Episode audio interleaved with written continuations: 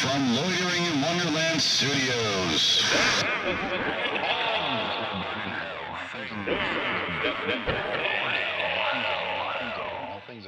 With Phoenix West. Hello, citizens. Welcome to Things That Will Burn Hell. I'm Phoenix West. Today's episode is, I think, my favorite chapter of the book because of all the cool pictures I got to put in there, which you probably saw.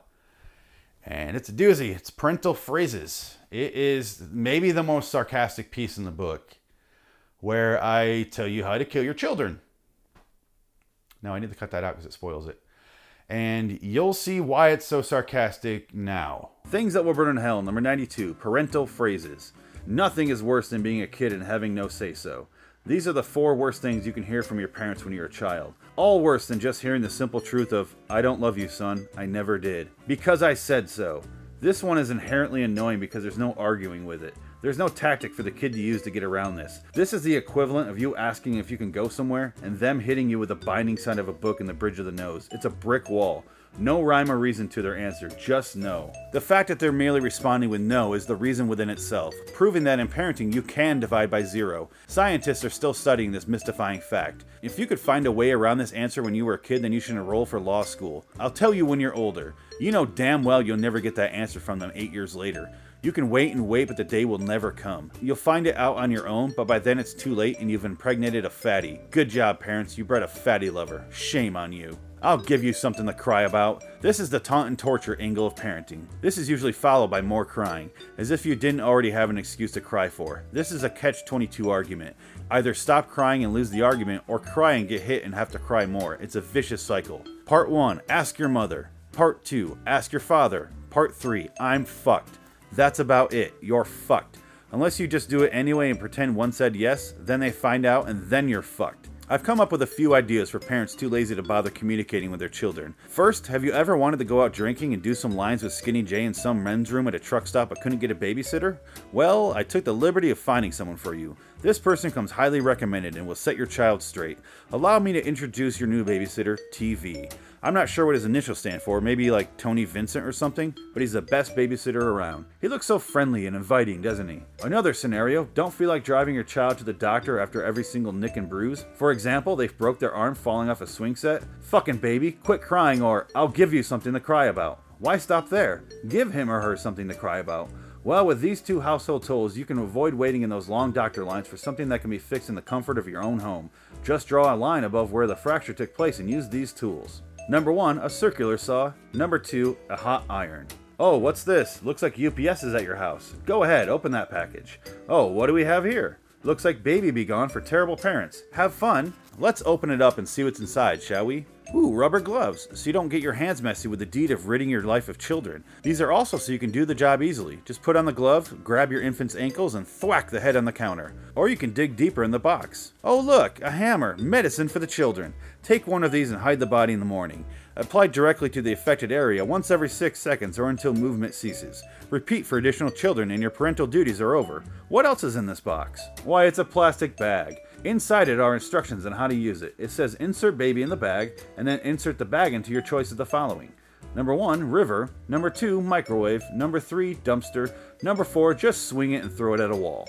Or you can just tie the bag tightly closed and go watch TV for a while. I'm sure The Simpsons is on anyway. You love that show. We also got Drano in the box. One capful and you're ready to go. Good to go out shopping or whatever freedom you need. Just get out of the house and live a little. Speaking of living a little, your child won't have long after sipping from this tasty beverage. Make it a game. See which kid can drink the most before getting dizzy. The winner gets to meet Jesus. We also have a brick. Two ways to do the deed here. Number one, apply to skull. Number two, tie to the infant's leg and go for a nice stroll on a bridge that overlooks water and just happen to trip and drop the child in the murky depths. If it looks like an accident, God won't judge you. And we also have some schematics on how to build a miniature coffin. These aren't the exact ones pictured here, you have to pay for that shit. Anyway, my point is give your kids some damn attention and take two seconds to answer them. Otherwise, don't have kids. And now we're back, so now you see why it was so sarcastic and that I gave advice on how to murder your children. Because the whole point of that, obviously, if you read it, if you listened to it, if you watched it, was to murder your children because that's a good idea.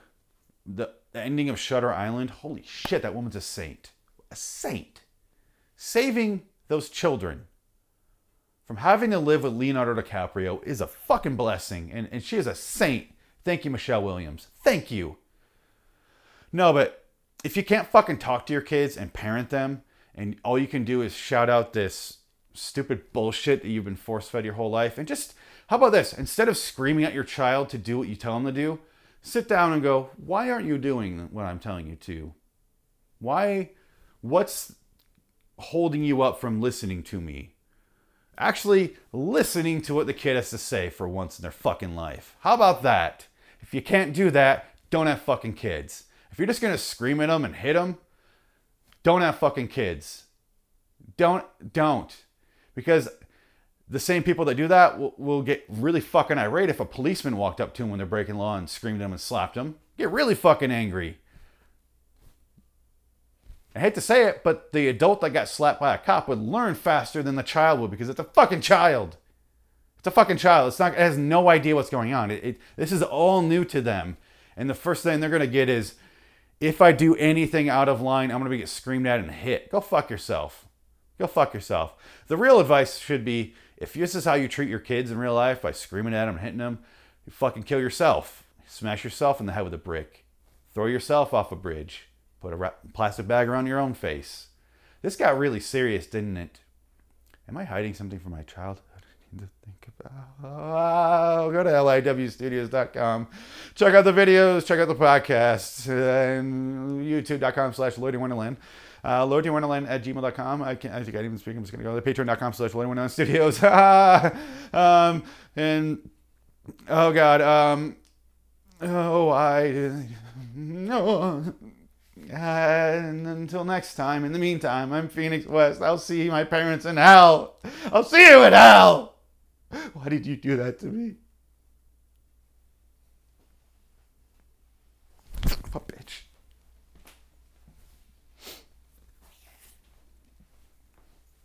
For the record, my parents didn't do anything to me. That was what's called a bit. They bit me. Oh, God. Oh, God.